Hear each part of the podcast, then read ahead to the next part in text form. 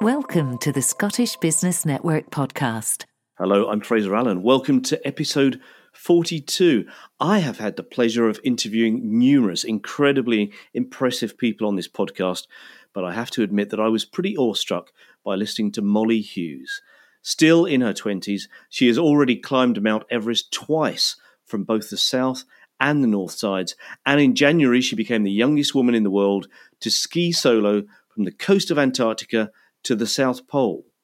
Raised in Devon but based in Edinburgh, Mollie's experiences have transformed her from a shy student to someone who commands the stage at large corporate events, sharing her expedition insights through highly popular motivational talks. And if you're interested in booking her, please contact speakerbuzz.co.uk to find out more. Mollie's story is fascinating, so slap on your ski boots and dive in. Mollie Hughes, how are you doing? Hi, I'm doing very well, thank you. How are you? I'm fine, thanks. Yeah, and I, am intrigued to know how somebody who has such a love for the for the outdoors and extreme expeditions is coping with lockdown. How is life for you at the moment? Yeah, it's it's okay. You know, it's different, isn't it? And it's a, it's a strange time for all of us. Um, and yeah, I guess for me, the biggest thing is being stuck inside is is pretty hard. I guess I'm used to being in these kind of vast open landscapes, and that's really what I love in life. Um, so being stuck in my my small flat in Edinburgh for the last however long it's been seven eight weeks now um, is a little bit strange. I've got visions of you scaling Arthur's Seat about twenty times a day. Have you? Yeah, I've been up there a couple of times, or just the local park, laps of the local park. Um, quite a few bike rides as well. I've been enjoying cycling a lot more um, in lockdown because you feel a little bit more free. I think when you can cycle and, and travel slightly further away from home. Um, do you have a kind of standard? As somebody who obviously has to be incredibly fit, do you have a standard sort of fitness regime, or does it vary depending on on what is in the pipeline? Yeah, exactly. It kind of varies with whatever expedition I've got. Um, and if I've got a big expedition coming up, I find it really easy to train because I, I just know that the harder I train and the fitter I am, the better I'll be on that trip. But in between trips, it's definitely a little bit harder to to train. Um, but I've been enjoying it during lockdown, um, trying to yeah, work out as much as I can just for that kind of outdoor space and that, that bit of headspace, I think. So, Mollie, where did life start for you? I think you're from Devon originally. So, what tell us a bit about your your, your background and, and, growing up there? Yeah, so I grew up in South Devon, um, a place called Torbay, which is a really touristy spot um, on the south coast of Devon, um, but very beautiful around there. There's there's really great beaches.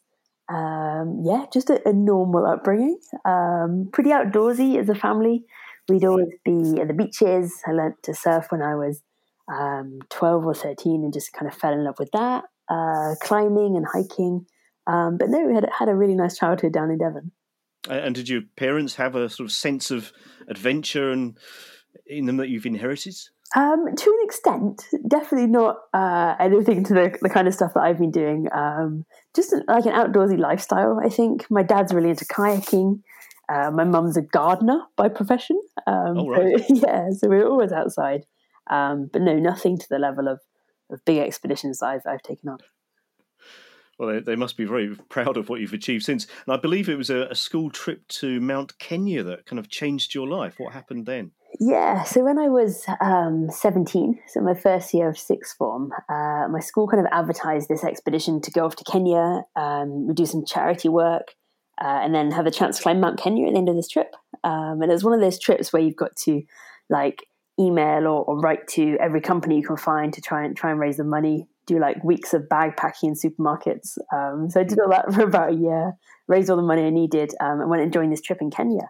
And that really was kind of the starting point, I think, of adventure for me. And it opened my eyes so much to to travel. It was the first time I'd been to Africa. Um, yeah, so travel, seeing really, really different cultures, and then also getting this chance to climb Mount Kenya was was amazing. Um, and it pushed me and it challenged me at quite a young age. Um, but getting to the top, uh, I kind of realized that that was what I wanted to do for the rest of my life. I think around that point on, on top of Mount Kenya. So, what was it about that experience that, that was so exciting? Um, it's a beautiful mountain, um, firstly but also just the, the kind of experience of really pushing myself because it was hard and you, and you, had to push really deep and dig really deep. But with that comes the reward. And I think that's the first time I really realized that the harder something is when it works out in your favor, the, the bigger the, the sense of achievement is. And getting to that top of that mountain and the, the clouds were swirling around us and they'd kind of open up and you'd see the savannah like hundreds of meters below us. Um, it was so, so rewarding to get up there. Um, and then I guess I started to realize that the harder you can push yourself um, on other trips and other mountains, even bigger the rewards that you get, and even bigger kind of sense of sense of achievement. So you you decided then at the age of seventeen that really what you wanted to do was to to to be an, an adventurer of sorts, uh, you know, to climb mountains. I mean, how is that what you were telling people when when you left school? I mean, because presumably there's there's always pressure on people, isn't there, to to pursue a sort of sensible career path. So how did that all pan out? Um, yeah, not at all. I, I, wasn't telling people. I didn't even know really if that was what I wanted to do. I just had a bug for for travel and for right. adventure. Um, but I guess as, as, a teenager and as a kid, I was pretty shy, so I never really had that much confidence. So I don't think I would have put myself out there and been like, "Yeah, I'm going to be a mountain climber when I grow up." Mm. Um, but deep down, kind of in the back of my mind, I knew that that's what I loved most in life was adventure. Um, so yeah, I feel incredibly lucky to to be where I am now and have had all the kind of experiences over the last uh, 12, 11, 12 years that I have had. So, so what did did you have a sort of another career originally? Then, what, what were you doing? Um, so I went to uni after yeah. after that school trip. Um, went to university in Bristol, and I studied um, psychology with sports biology. So at uni, you know, you've got so many different ideas of what your life will be like mm. and careers you want to have. Um, I kind of had everything up in the air. Like I wanted to be a sports psychologist for a while, um, wanted to be a police officer the next week. Um, also, when I was a bit younger, I wanted to be a vet for a long time. Um, but I guess the, the, kind of turning point came in my last year of uni because I was writing my dissertation. Um, and I kind of knew for this project I had to write about something really interesting because I guess I wasn't that academic. I, I had to have dyslexia, so I struggled a little bit at uni. Um, so the idea of like sitting down and writing a 10,000 word essay was quite intimidating. Um, so I guess I knew I had to write about something really interesting. So I kind of had this love for mountaineering and I decided to investigate the psychological experience of climbing Mount Everest um, before I'd even like thought about it or, or thought that I could do it myself. Um, mm. And I found these seven guys around the country um, that all summited in the, in the previous like 10 years um, and managed to sit, sit, down with them all and interview them, um, right. which, which was amazing. And just learning from their experiences, I wrote this big, big project all about it. Um, and yeah, within the first interview, I knew that it was something I wanted to do and not right. just write about, but get, get a chance to, to see it for myself. So, what, when did you when when you left university? What did you do next? I mean, you, presumably, did you get a job, or were you just immediately thinking, right, I've, I've got to find a way of getting up Everest? Yeah, it, it happened straight away because it was those last kind of few months of, of uni in 2011 where I was writing this project, um, and I then spent the next 12 months uh, training sponsorship hunting, which is the hardest thing in the world because Everest costs thousands of thousands. Um, and at the time I, I, knew nothing about business or, or marketing myself or, or, PR. So I was kind of trying to apply and um, engage all these big companies to, to come on board as sponsors, but I had no idea what I was doing. Um, so it took a long time, months and months of, of trying to get sponsorship and training and, and, climbing as much as I could. And then, yeah, 12 months later, found myself on the, on the slopes of Mount Everest. So how how was that experience? Very difficult for most of us to imagine. But I mean, what, what were some of the highs and lows of that expedition? Yeah, it was it was incredible. Um, the, the, whole time I was just in, in, absolute kind of awe, awe and wonder at this mountain. Like I focused on it so much in in writing that project, um, and then spent that whole year completely focused on this goal of of getting to Mount Everest. And when I finally got there, it it definitely didn't didn't let me down. Um, I remember just stopping at times and looking around me and having to like pinch myself that I was actually climbing Mount Everest and I was actually kind of heading to the top of the world. Um, and it, it, was amazing. It definitely had its low points. Um, it was unbelievably challenging. Like I guess I, I, thought I knew quite a lot about it after writing that project and speaking to so many people and, and kind of studying the mountain for so long. Um, but you can't really comprehend how hard it is until you're actually there. Right. And the kind of like physiologically how much it takes to climb through the death zone, so above 8,000 meters, where there's such little oxygen up there, and how much you just got to push yourself to, to keep going every day. Um, and and big things like uh, having to cross these horrible crevasses. Uh, you got danger of avalanches. Um, quite a few people died the season I was there, so I think twelve people died in, in the two months we were there. Um, so all of this is kind of going on around you, um, but you've still got to kind of maintain uh, a level of focus to get yourself to the top. It sounds absolutely terrifying. I mean, does does does fear? Do you feel a, a, sense of fear when you're doing something like that, or do you just have to kind of somehow push that to the back of your mind? Yeah, no, I, I feel fear. Um, I feel it a lot. I've actually got uh, a bit of a fear of heights. Um, so maybe not the best career for me to choose, but um, yeah, I've never never liked heights. Always struggled with it, um, and I guess in a way that's why I kind of push myself in the mountains and, and try and get over that. Um, but yeah, I felt it on, on the on Everest the first time. Um, yeah, a lot. Fear was there constantly, um, but it's just about, I guess, learning to control it because fear shouldn't stop us doing things. It can be controlled, and if you can control it, you can, yeah, push on to to achieve anything. And I've always wondered what it's like when you actually get to the, the top of, of Everest, the very summits. I mean, do you, do you hang around for half an hour, you know, have a picnic, take some pictures, or is it just, God, we've got there and then straight down again? Yeah, I, I was speaking to someone about this last night actually, because there's, I don't know, in a lot of like songs and music, they always sing about being on top of the world and, and getting to the highest point on earth and it being this like amazing euphoric experience. Um, mm. But it's definitely not like that. It is a lot of pain. Um, so when I got to the summit for the first time on the south side, I'd been climbing up from Camp 4 for 12 hours. So I've been climbing throughout the night for 12 hours.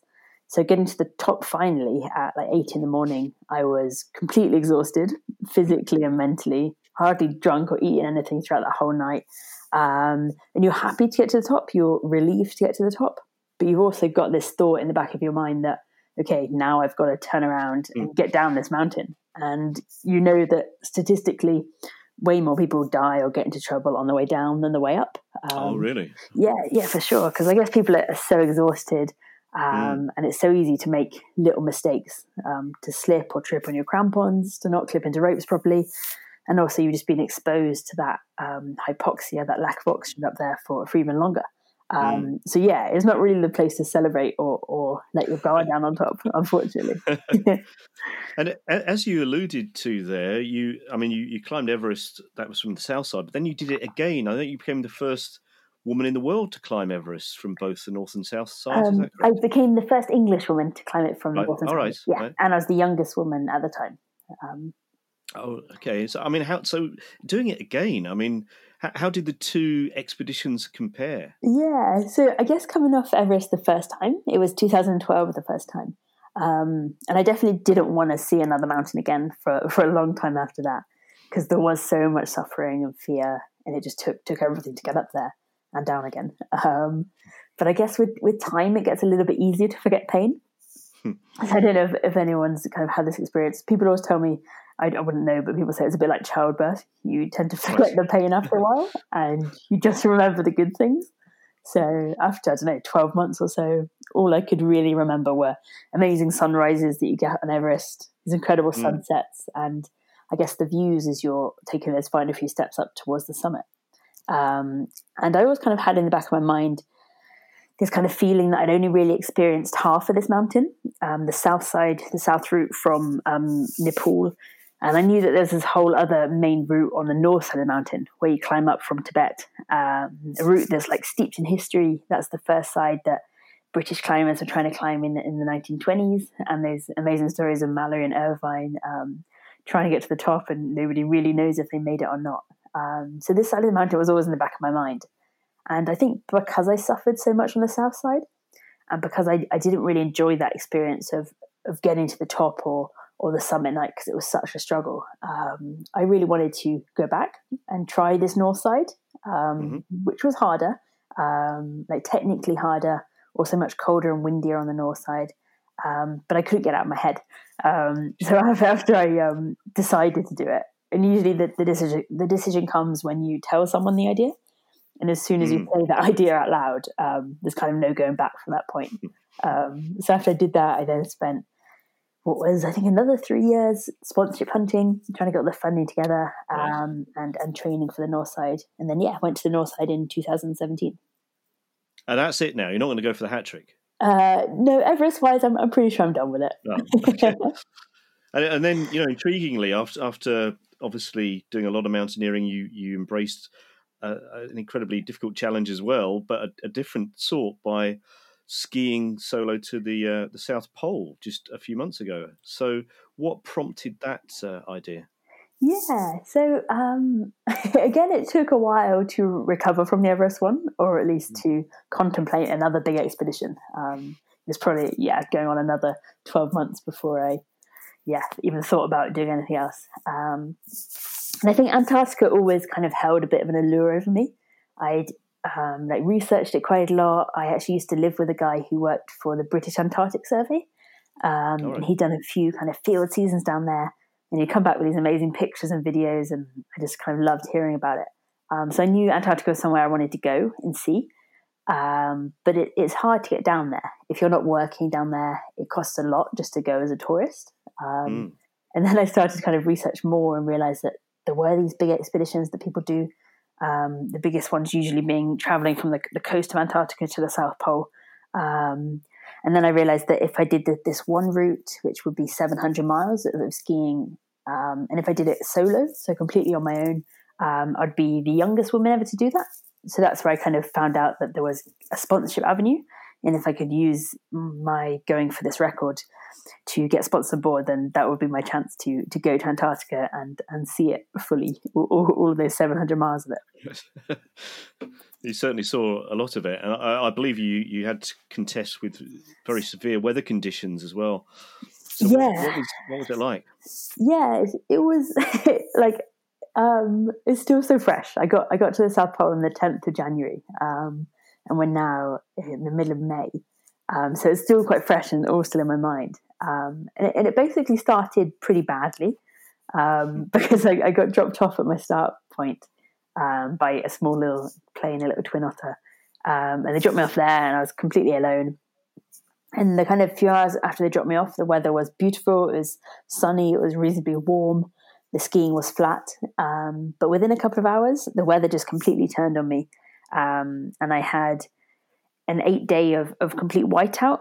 So I, I, don't know if you've ever experienced a whiteout in the mountains at all, but um, basically imagine being like inside a ping pong ball, or at least you can't see more than like two feet in front of you, and mm. left looks the same as right, and right looks the same as left, and up looks the same as down.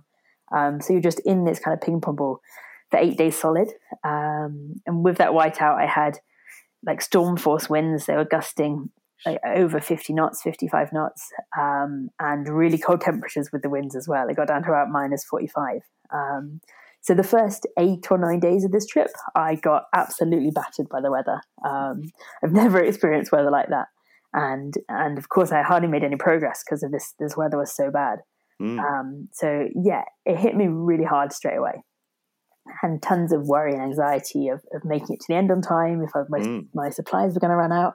Um, but after the, that first, yeah, nine days, um, the weather started to improve, which was, was really good. There, there was more bad weather along along the route, more whiteout, more storms, um, but overall the weather got much better, and I could finally see where I was going, um, which was the most amazing, amazing experience when that sun finally came out um, after the whiteout.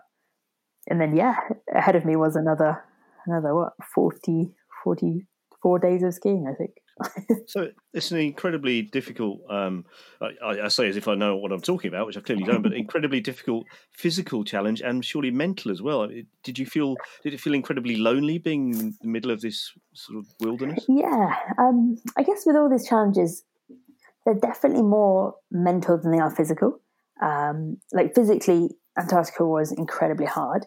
Um, I was pulling a sled behind me that weighed 105 kilograms with all my supplies in it which we worked out the other day is like the weight of an international rugby player. Um, so it's pretty pretty heavy. Um, and then you're skiing all day every day, and it's uphill as well. Um, because you, you start close to the coast um, or close right. to sea level, and then the South Pole is at 2,800 meters, so it's uphill the whole way. So yeah, physically it, it's horrendous, and you're skiing for yeah 10, 11 hours a day. Um, but it really is the, the mental side of it that is the most challenging, especially on a solo expedition, because there's no one to uh, rely on. There's no one to make decisions with. No one to make you laugh, make you smile, or, or give mm. you a, mm. give you a hug, even when you're feeling a bit down. Um, so yeah, as, as, hard as it was physically, I think that expedition Antarctica was, um, I don't know, 70, 80% mental, I think. Are you able to do any kind of call, you know, satellite calls or anything like that occasionally to check in with family? Yeah. And yeah, so I had sat phones, um, and every evening I'd have to check back in with the um, the kind of backup on the coast. So on right. the coast of Antarctica, there's a big camp there, and I would have to ring them every evening and let them know that like I was well, give them my location, um, which was really kind of reassuring in a way. And you'd look forward to that five minute chat all day, and you'd I'd always make sure that like my tent was put up in time, and I was in my tent, cozy, ready to make that chat, so I could properly kind of talk to them. Mm. I read somewhere that you, you had to eat four four and a half thousand calories a day just to, to cope with the physical challenge.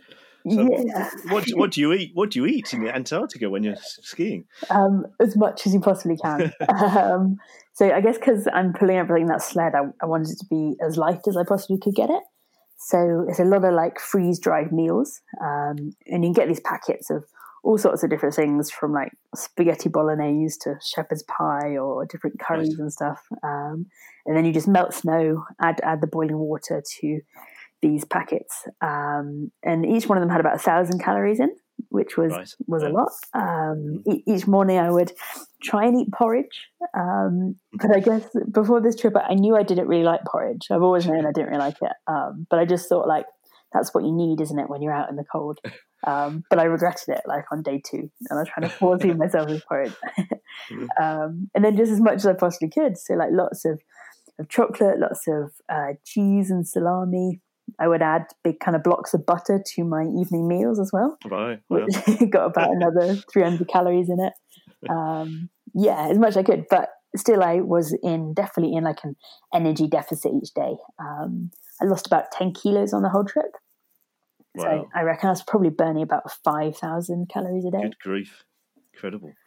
And I, I, I, believe that you, I think music can be a really good thing, can't you, to get you through these experiences? But your Spotify stopped working. Yeah.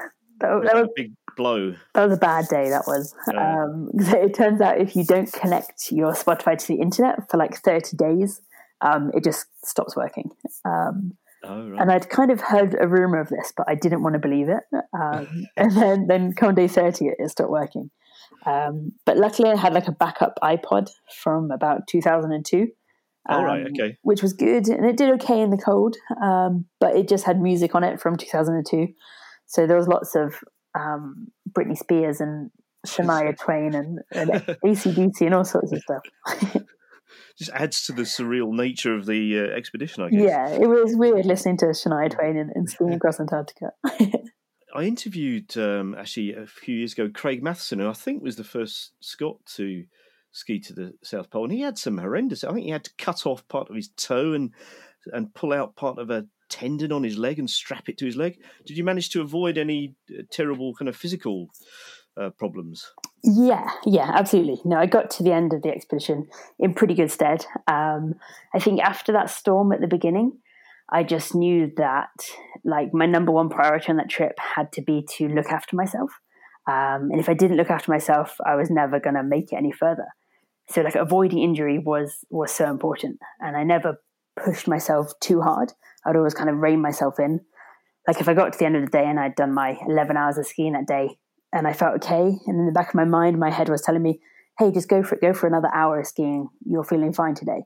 I would actually kind of rein it in and stop myself skiing any further that day just to look after myself because I knew that the next day I had to get up and ski for another 11 hours. Um, so I think looking after myself physically out there was, was one of the most important things. Um, I had a little bit of cold injury on my cheek, just a really small patch, um, because it's just so hard to to kind of cover your face enough out there.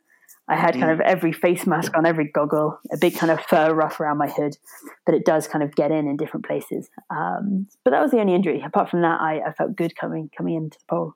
Yeah, after and, and 50, what, 58 days.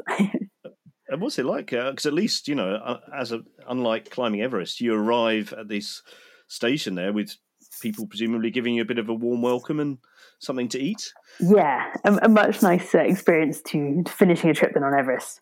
Well, on, on Everest, I guess you're focused on the top, um, and then you still to get down again. But as soon as I reached the South Pole, that was it, it over, and I didn't have to mm. put my skis on the next day, and I had a beer, and I could finally relax. Um, wow. So the logistics company who were like my backup out there, they have a big camp just outside the kind of South Pole station. Because the actual South Pole station is a big American science base, and you can't really right. go in there or, or wander around because they're doing all sorts of science stuff. Hmm. Um, so we're based just outside the pole. Um, and that was amazing. Yeah, skiing into camp and seeing my friend Devon in camp and having a hug for the first time in a long time, um, and Great. good food and people mm-hmm. to talk to. It was amazing. So now, Mollie, I mean, you've been you do a lot of motivational speaking, which I, I can I can see why. And but what insights do these kind of incredible experiences of yours bring to, to that role? Yes, I've been doing a lot of motivational speaking uh, since 2012. So since my first trip to Everest, um, just started really small. Like I would get invited to um, my old school or the local WI group, um, which was a really kind of nice way to get into it and, and gain a bit mm. of confidence. Um, and then since then, since 2012, just kind of building it up. Um, and now I do a lot of a lot of corporate speaking, which I absolutely love, and still do a lot of school visits um, because I really really enjoy working with young people and having a bit of a, a positive impact on them is amazing. Um, and I talk about all sorts of things from uh, resilience and, and, how to build resilience and kind of unlock it in ourselves um, to self belief and that difference between self belief and self confidence. Um, I talk a lot about controlling fear, which was so important for me on Everest, especially when crossing those big crevasses and, and, dealing with heights has always been a big thing for me. Um, and I think more kind of recently, since coming back from Antarctica, the focus has been a lot on on isolation and how to deal with isolation. Um, and I've actually been trying to help people as much as possible during the last seven weeks in in this kind of weird time of being in lockdown um, and kind of using those lessons that I learned from spending 58 and a half days on my own in Antarctica mm. to to try and help people a little mm. bit at the moment. And you're, you're still young. I said the, the mind boggles as to what else you might achieve. Have you got any any plans, any thoughts in your mind about what could be next? Oh, thank you. I'm actually turning 30 next month. Um, That's I am, I am starting to feel a bit old now. um, and what's next is a, a good question.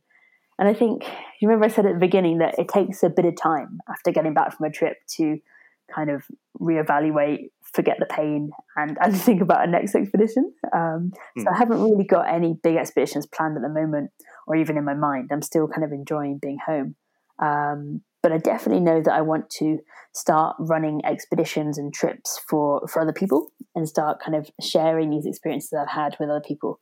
Um, I've had so many incredible experiences around the world. Um, it'd be so nice to share it with people, and especially young people. Like I really love working with with teenagers and, and trying to have a positive influence on them.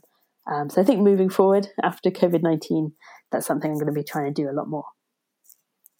Uh, and all these adventures that you've been on, do you think they, they have changed you? Yeah, absolutely. Absolutely. I don't know who, who I would be really if I hadn't hmm. had these experiences.